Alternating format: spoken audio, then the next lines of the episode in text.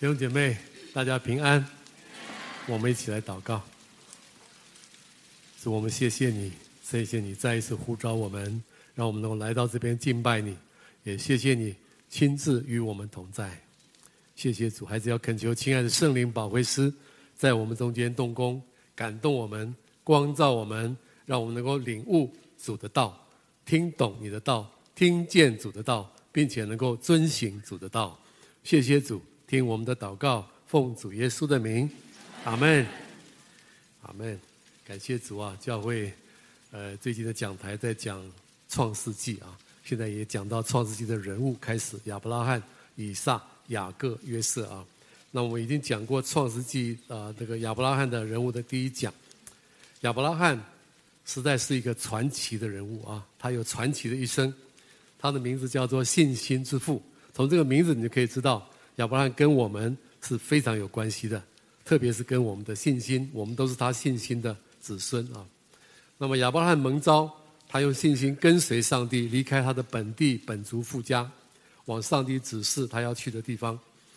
啊，上帝在《创世记》里面一共记载了有八次亚伯拉罕啊，上帝向亚伯拉罕显现，上帝与他对话。啊，最后呢，他把亚伯拉罕带到一个信心的最高峰。就是下一次我们主要讲的就是亚伯拉罕献以撒这件事情啊。那么今天我们所读的这一段圣经呢，在创世纪十八章这里记载的是耶和华第六次向亚伯拉罕显现啊。当时的事情故事是这样子的啊。那么耶和华跟另外两个人呢，突然在曼利橡树那里，就是呃亚伯拉罕居住的地方，向亚伯拉罕显现。亚伯拉罕啊，上帝向亚伯拉罕应许说，一年以后，他年迈的妻子，当时撒拉已经有九十岁了啊。上帝应许他一年以后会生一个儿子。亚伯拉罕跟他妻子两个人都不相信啊，这是不可能的事情。一百岁的丈夫，九十岁的妻子，怎么还可能再生一个孩子呢？那么上帝向向他们说完了话以后呢，呃，他们呃就离开，然后呢，到了一个山丘上面，向南部观看索多玛这个城。亚伯拉罕当时呢，跟上帝一起同行，要送他们一程。那耶和华当时呢，好像是类似像自言自语的说：“他说我要做的事情，岂可瞒着亚伯拉罕呢？因为我要使他成为大国，而且使万国因他得福。因为我已经拣选他成为我的好朋友，我要叫他带领他的全家遵守我的道，秉公行义，好使我。”对他所有的应许，通通可以实现。啊，耶和华又说，控告所多玛、蛾摩拉的声音呢非常大，他们的罪恶极重。我现在要去看看，要去查看一下是不是真的。如果不是，我也会知道的。然后那两个人就转身往所多玛去查看了。亚伯拉罕呢，仍然站立在耶和华面前。这个时候，他赶快上前到耶和华的面前，对他说。你真的是要把一人跟恶人一同除灭吗？假如有五十个义人，你还要毁灭那个城吗？你不为城里的五十个义人赦免那个城吗？你绝对不会做这件事的，你绝对不会做这样的事的啊！把义人跟恶人一同杀死，而且一同看待，你绝对不会做这样的事的。亚伯拉罕讲了两次，非常强烈的在上帝面前对他说。并且最后他又说：“上帝，你是审判全地的主，你岂可不行公义吗？”啊，耶和华回答他说：“我如果在所多玛找到有五十个艺人，我就因为他们而赦免全城的人。”亚伯兰说：“那如果少了五个，四十五个人呢？”耶和华说：“我照样也不会毁灭。”那如果四十个人呢？耶和华说：“我也不会毁灭。”那亚伯兰好像得到了勇气啊。他就跟神一直捡啊，他说：“那三十个呢？那二十个呢？那十个呢？”很可惜哈，他到这里就打住了。哈哈，他没有说那一个呢？哈哈，啊，耶和华通通的回答都非常肯定。他说：“为了那三十个、二十个、十个，我都不会毁灭那城。”那耶和华跟亚伯拉罕说完了话，就走了。亚伯拉罕也回到他住的地方去了。这个故事的结尾非常简单。好像虎头蛇尾一样啊，就过去了啊。那请问这个故事对我们有什么样的意义？这个故事在表明一件事，就是人可以在神的面前向神代祷，为别人求福。啊，亚伯拉罕是一个在神面前的代祷者。这个故事对我们的意义是这样啊，我们也可以成为一个像亚伯拉罕这样为人代祷的人，可以把祝福带给别人的人，并且我们也看亚伯拉罕的榜样，我们也可以知道我们怎么样可以成为这样的一个带导者。能够把祝福带给别人的一个带导者。那么，我们怎么样可以成为一个像亚伯拉罕这样的带导者呢？使别人蒙福呢？从这段圣经里面，我们看见三方面啊。我们需要有三个信念，使我们可以成为一个带导者。第一个信念就是，我们需要知道代祷是基督徒的天职，因为他是出于上帝的呼召。我解释一下这一段啊，这一段。那么这一段的记载。这个故事其实不是一个小插曲，它是神呼召的一个具体的呈现。在十二章一到三节，上帝呼召亚伯拉罕，跟他说：“你要离开你的本地、本族、富家，往我所要指示你的地方去。”然后后面又说：“地上的万族必定因你而得福。”地上的万族如何可以因亚伯拉罕得福呢？其实很简单，最主要的就是借着亚伯拉罕的代祷。所以在十八章，我们十六节到十九节这边说啊，神主动的就告诉亚伯拉罕他要做的事。他说他岂可瞒着亚伯拉罕呢？他要做的什么事呢？就是要惩治所多玛、蛾摩拉。然后他不厌其烦的听亚伯拉罕的代求，跟亚伯拉罕对话。其实这就是让亚伯拉罕有机会实现他的使命，使地上的万族因他得福，而且是借着。为万族代求所做到的。那么，其实亚伯拉罕，上帝对亚伯拉罕的呼召是一个极大的呼召，是一个广大的心，为万族万国能够得福啊。那么，所有亚伯拉罕属灵的子孙，我们也继承了这个伟大的呼召，在你我身上流着一个血，就是使地上的万族因我们而得福。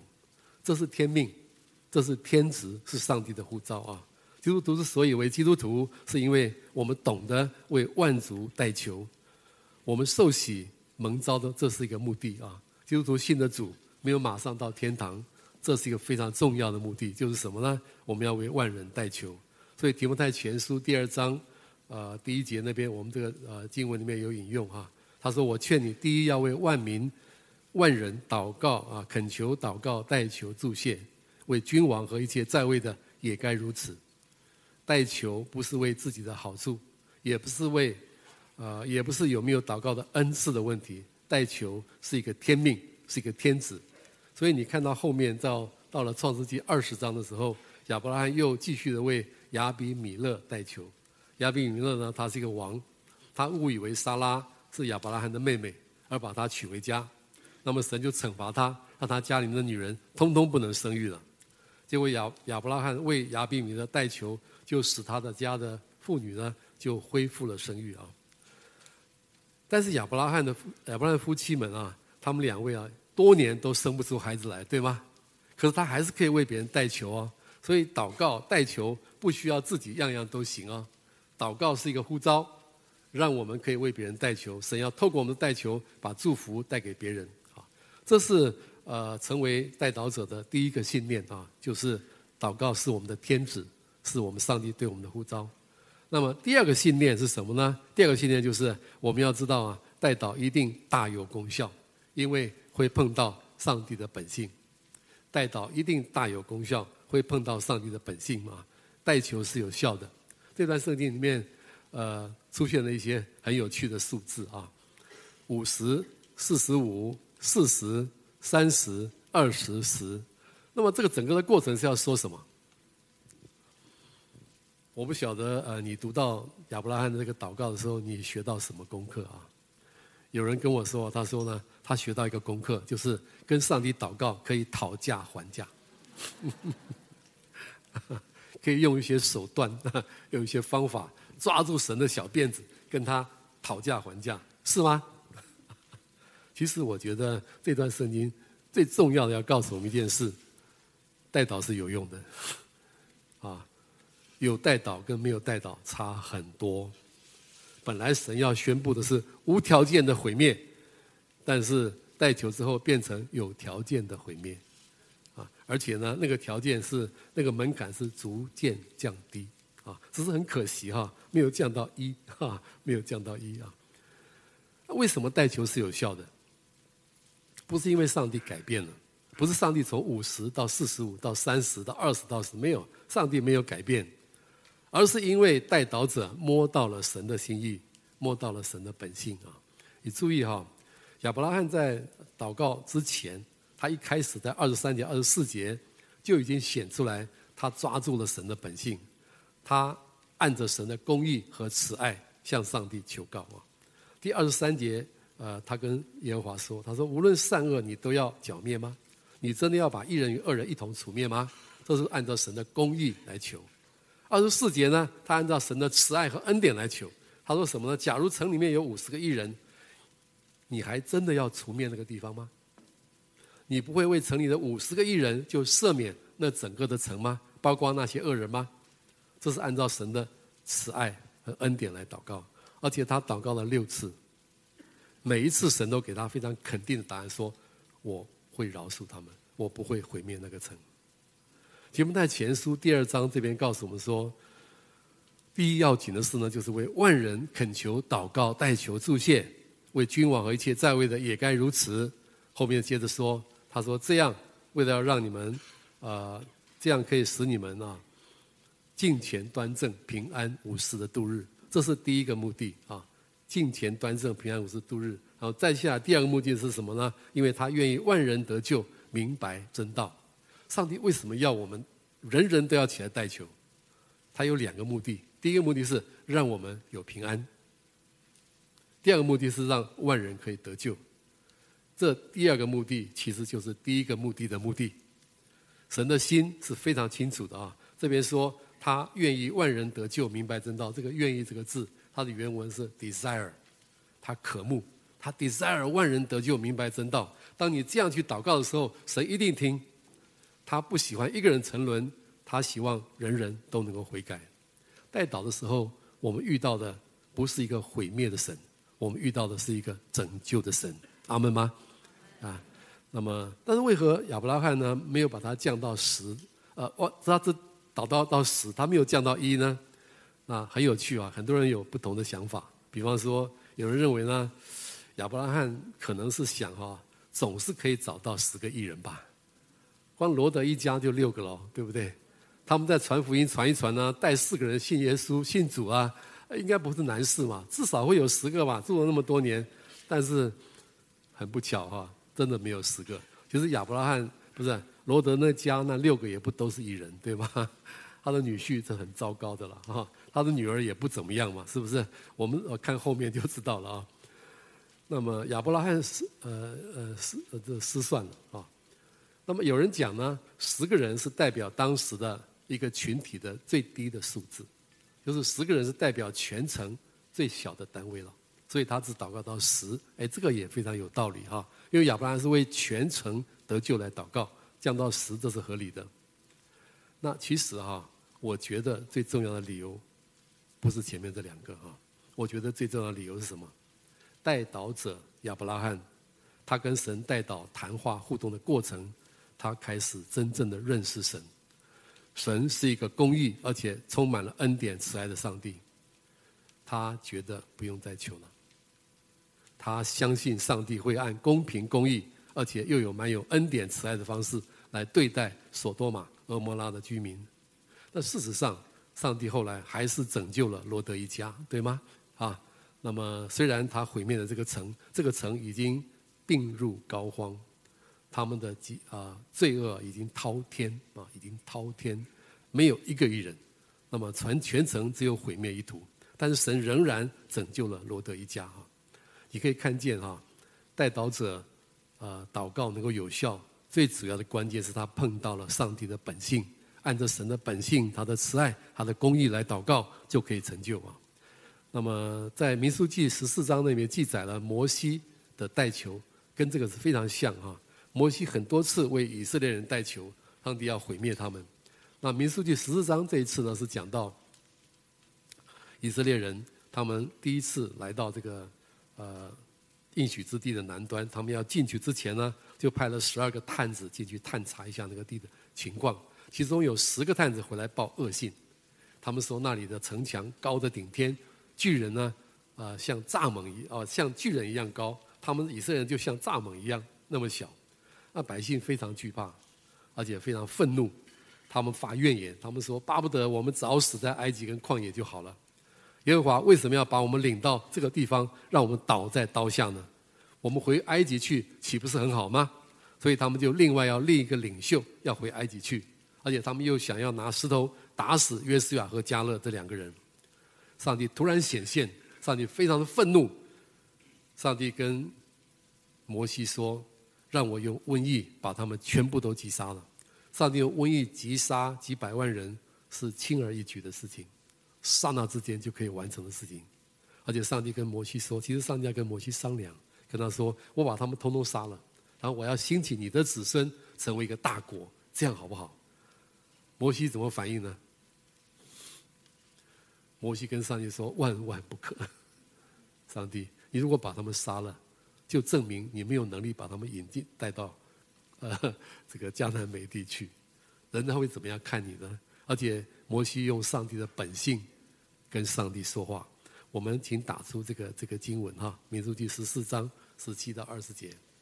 他说呢，现在呢，耶和华你是不轻易发怒的神，你是有丰富的慈爱的上帝，求你赦免他们的罪恶，你万不以有罪为无罪，等等等等的哈。他以上帝的本性提醒上帝，并且他求上帝。赦免他们，他说：“求你照你的大慈爱赦免百姓的罪孽，像你从埃及到如今常常赦免他们一样。”最后呢，在二十节，耶和华说：“好，我就照着你的话赦免了他们。”耶和华那么容易改变吗？其实不是。耶和华为什么要跟摩西商量，说我把他们都杀了，兴起的子孙来？为什么？那就是要他祷告嘛，对吗？那借着这个代祷者的祷告。上帝说：“好，我赦免他们，好像做个顺水人情哦，是不是？其实不是，他是借着代祷者的祷告，让他的旨意可以实现。啊，其实摩西呢，也是在神严厉的外表之下呢，看见了一个慈爱的心，所以他勇敢的跟上帝祷告啊。摩西的代求救了整整一个民族，对吗？祷告有没有用？祷告非常有用。”那么祷告不但为国家祷告有用，为家人信主祷告也非常有用啊。有个弟兄，曾经在小组里面的时候很忧伤啊，他他跟我们说呢，他的妈妈得了癌症啊，而且是非常毒的癌症啊。他妈妈住在高雄，那医生说最多还有三个月的时间，已经回家不要再治疗了啊。那么我就有感动呢，就跟我们的小组同工们一起到高雄去探访。他妈妈，但是探访的结果，呃，反应不太好啊。后来我们回来以后呢，就继续在小组里面，请小组的弟兄们呢，迫切的为他妈妈祷告。那个弟兄每个礼拜都会回去看他妈妈，跟他妈妈传福音，但是都被拒绝了啊。时间一天一天的过去，一个月、两个月、三个月、四个月，他妈妈还没有死哎，最多活三个月，对吗？活四个月还没死，因为我们为他祷告是这样的：我们祷告两件事，第一个，求主医治他妈妈，而且减少他的疼痛。他常常会呕吐、拉肚子、全身酸痛等等等等啊，而且啊，用那个药呢，也让他有些副作用，很痛苦。第二个祷告呢，求主延长他的寿命，直到他信主为止。就这两个祷告，那么结果是这样啊，他活了四个月还没有去世，反而变得不太痛苦，医生都很惊讶。他只需要只需要用一般剂，只需要用一般的剂量就够了啊！而且所预备的吗啡，强力的吗啡都没有用上，啊！他仍然这个妈妈仍然拒绝他的儿子啊！他儿子下跪求他说：“妈妈，时间不多了，你能不能信耶稣啊？”他仍然拒绝啊！后来高雄后进教会的啊姐妹们听到了这件事情呢，他们也主动的起来去探访，而且为他妈妈祷告。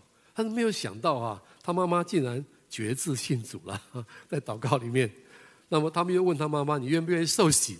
他妈妈说愿意，然后他们就去为他妈妈洗了。我这件事情啊，这个弟兄都觉得不太可能，怎么可能呢？跪着都不愿意，既然姐妹去探访就愿意，而且不但愿意，而且受洗了，而且受洗的是他妈妈拉着他爸爸一起受洗的，买一送一啊。那么呵 呵受洗之后不到三个礼拜，这个妈妈就去世了。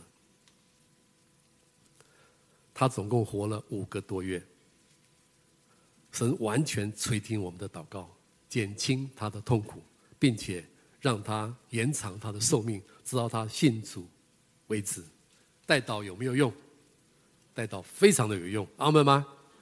啊，为国祷告有用，为家人信主祷告也有用啊。那么我们要成为一个代祷者，需要有两个信念：第一个，我们要知道代祷是我们的天职，是神的呼召。第二个，我们要知道代祷一定有效，因为碰到神的本性。第三个信念是什么呢？是我们要相信啊，上帝乐于与代祷者同工，为了要成就他自己的工作。上帝乐意与代祷者同工，他看代祷者是朋友，他跟他们一起商量，一起祷告，回应祷告，而且他的目的是要成就他自己的手是要成就的工作。那么神主动的兴起代祷者。从呃这段圣经可以看得非常清楚，在十六到十九节这里，神主动的告诉亚伯拉罕，他要审判所多玛、蛾摩拉的这个秘密，没有人知道啊。十七节这边说，我所要做的事，岂可瞒着亚伯拉罕呢？我刚才讲过，神这样告诉他的目的，就是要让他能够为万国、为所多玛来代求。那么二十一节啊，二十一节更有意思啊，二十一节这边说。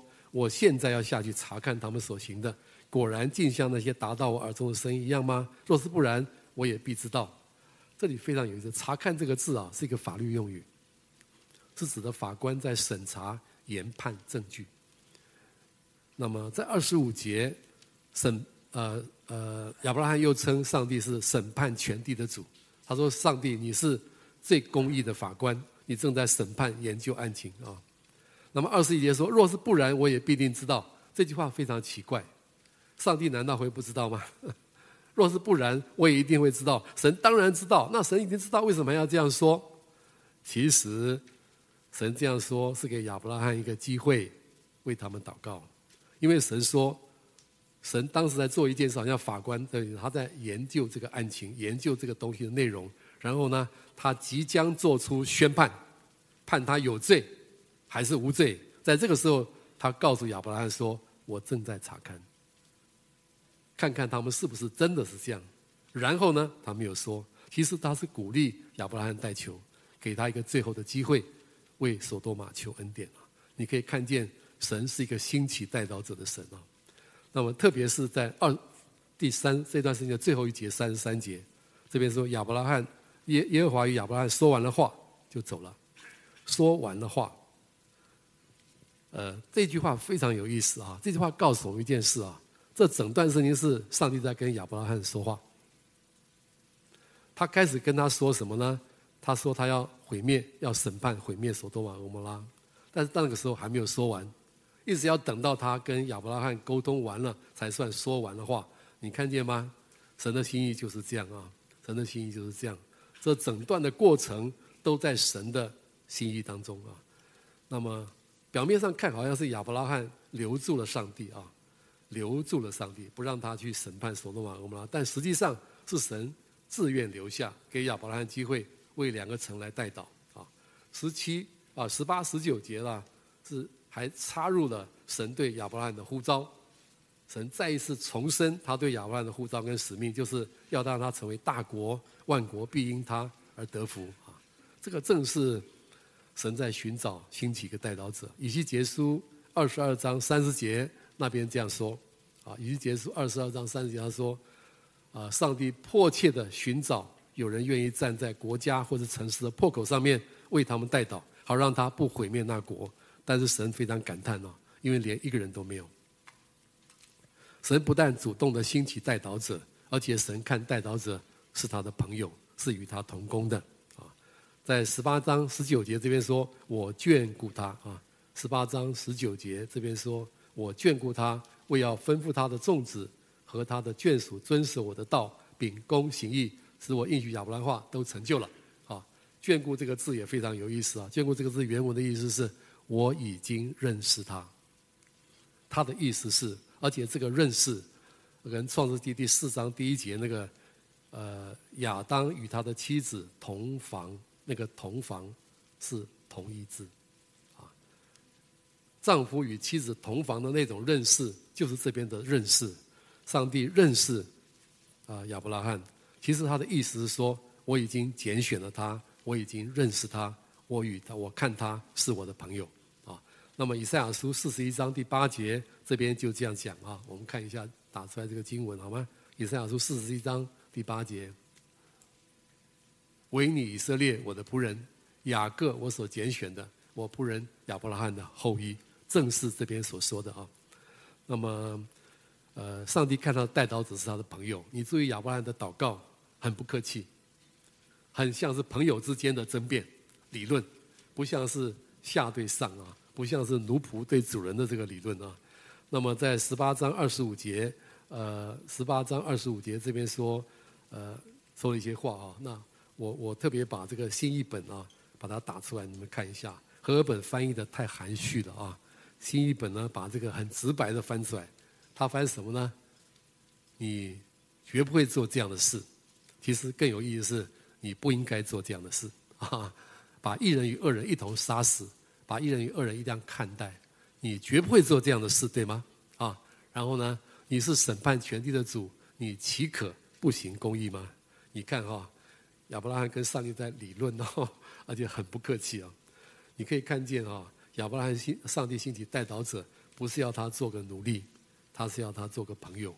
正像耶稣所说的，耶稣说：“以后我不再称你为仆人，因为仆人不知道主人的事，乃称你为朋友，因为我从父所听见的，已经都告诉你们了。”代祷者是上帝的朋友，上帝向代祷者分享他的心意，代祷者也按照他的心意向上帝代求，何等的美好，何等的美好啊！神不但主动兴起代祷者，神看代祷者是他的朋友，而且神这样做的目的是要透过他们的代祷，成就他自己所要成就的大功。二十二节到三十三节，亚伯拉罕求了六次，这个六次这个次数是有意义的啊，因为希伯来人常常是以三作为他们一个完整的数字啊，三就是一个完全的数字了。但是亚伯拉罕在这边求了六，这是加倍的恩典。呃，亚伯拉罕不只是为罗德一家来祷告。有人说亚伯拉罕其实求就是想到罗德一家。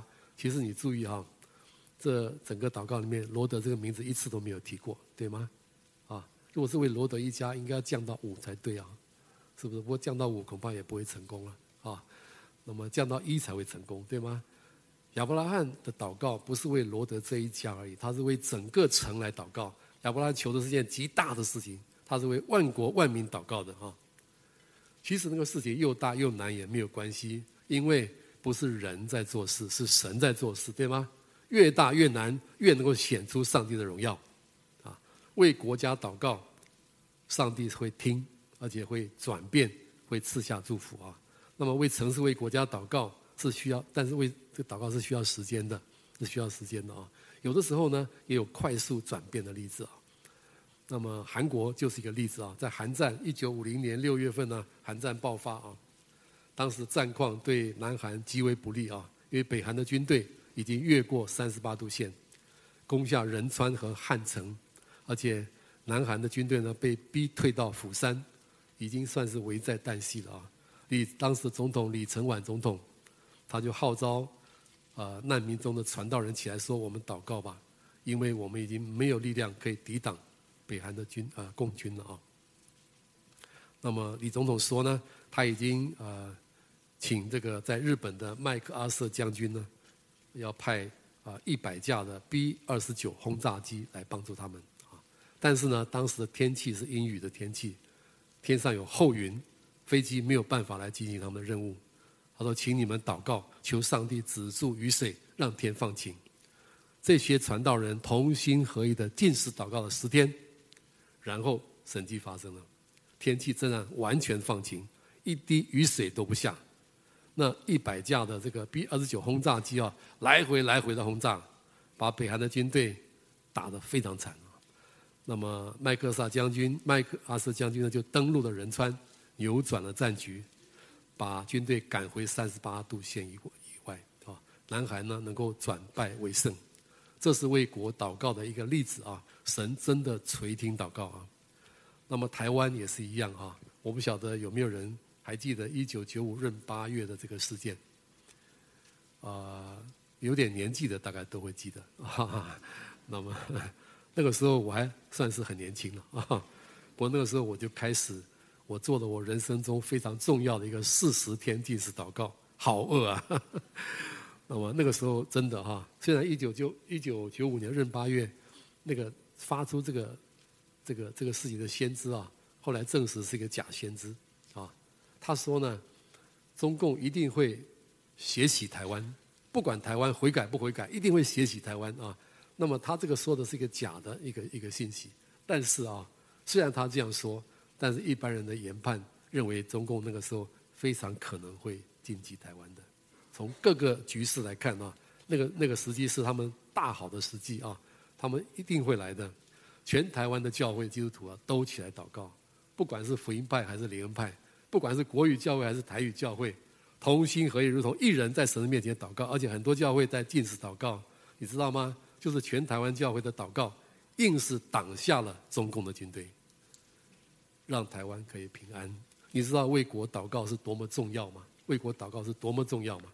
啊，那么以上我所说的啊，这就是呢，让我们可以成为一个代祷者，使别人蒙福的一个方法。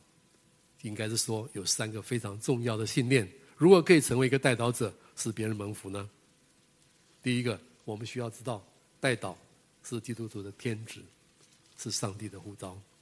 第二个，我们要知道代祷一定会有效，因为代祷会碰到神的本性。第三个，我们要知道神看代祷者是朋友，他乐于与代祷者同工，成就他所要成就的工作。台湾非常需要我们来为我们的国家来祷告。现在新的总统跟执政团队已经选出来，不管你喜欢不喜欢这个总统啊。你一定要为他祷告，因为圣经讲得非常清楚，说要为在上执政掌权的祷告，对吗？也是应当如此，不但为万民祷告，一切在位的我们要为他们祷告，因为神要透过这个赐给我们平安。我们要为台湾的总统跟执政团队来祷告，让他们能够秉公行义，让他们能够杜绝台湾的许多的罪恶，特别是性犯罪、毒品泛滥、诈骗横行，特别需要祷告啊。第三个呢，为台湾的经济可以改善来祷告；第四个更重要的，为两岸能够和平来祷告。求主赐给我们的领导人有智慧，能够带出真正的和平。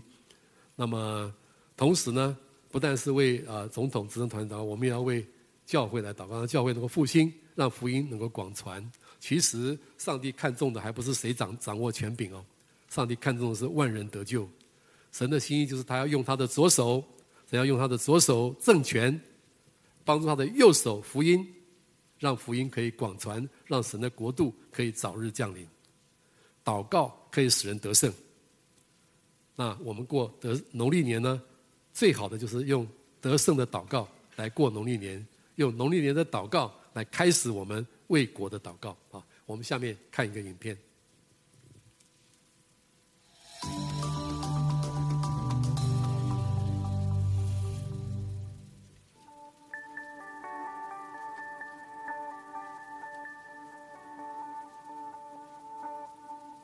去年农历年的时候，因为觉得分区晨祷起不来，但还是很需要同伴一起祷告的时间，也想要邀请小组员一起上线，所以就开始在分区，就是有农历年晚祷的时间，特别是在农历年前，就是对于家人要密集相处这件事情，会担心有冲突或是气氛不太好。但是当我们一起把这件事情放在祷告当中的时候，就也看见上帝把和睦放在我们家当中。然后我们也就真的没有吵架。另外，我觉得很恩典的是，上帝也提醒我在看待家人的眼光，有时候会有骄傲，内心有时候会对他们有一些抱怨或是评价，会觉得他们怎么做或者怎么说会更好，可是却忘记上帝呃在意的是我们彼此相爱的心。但其实我觉得要自己来到上帝面前承认这个软弱是很不容易的事情。可是因为在分区的晚祷当中，就是一起祷告，好像就更愿意承认自己的软弱，然后可以一起来到上帝面前祷告。因此就在农历年的晚祷当中，更多经历到上帝透过爱的团契祝福我们的恩典。这次认领了一天带分区新春晚祷。虽然最初稳定上线的原因是想参考别人怎么带，但每天晚上与姐妹们一起领修、亲近上帝，分享自己的软弱，内心有很大的平安。以前过年因为我是基督徒的关系，所以可以不用跟着家人拿香拜拜。可是其实我也没有到真的很认真在他们拜拜时候祷告，反而觉得我农历年好省事。但内心其实一点也没有觉得很自由、很轻松。但因为今年的晚祷，感觉深深的被守望。就算家里因着拜拜充满了香的味道，但我也不会觉得不平安。真的是非常感谢上帝。从疫情开始之后，我们分区就自己举办了晨岛。那时候因为太害怕疫情，加上对于未来的不确定感，所以就开始稳定的参加分区的晨岛。过年的时候，因为顾念我们分区的妹妹不会太早起，所以我们把晨岛移到晚上变晚岛，让大家仍然可以上线参与。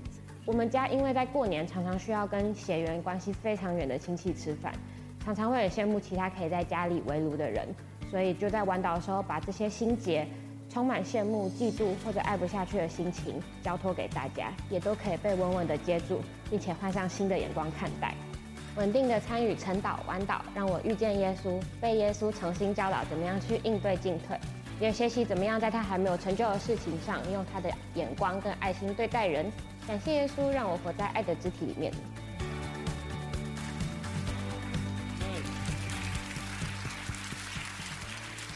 祷告是过得胜农历年的关键。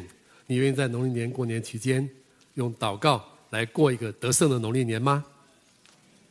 你愿意在二零二四年成为一个代祷者吗？为国家祷告，为家人信主祷告，愿主恩典临到我们每一个人。我们一起来祷告。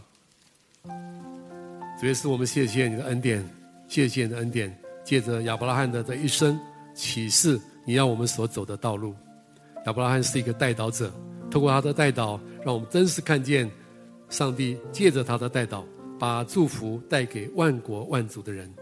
谢谢你的恩典，主啊，愿你帮助我们，让我们每一个人有这样的代祷的信心，也有代祷的决定和行动，让我们成为一个为国家祷告、为家人信主祷告的人，而且永不灰心。主啊，直到看见你的事情能够成就为止。主，谢谢你，谢谢你，听我们的祷告，奉主耶稣的名，阿门。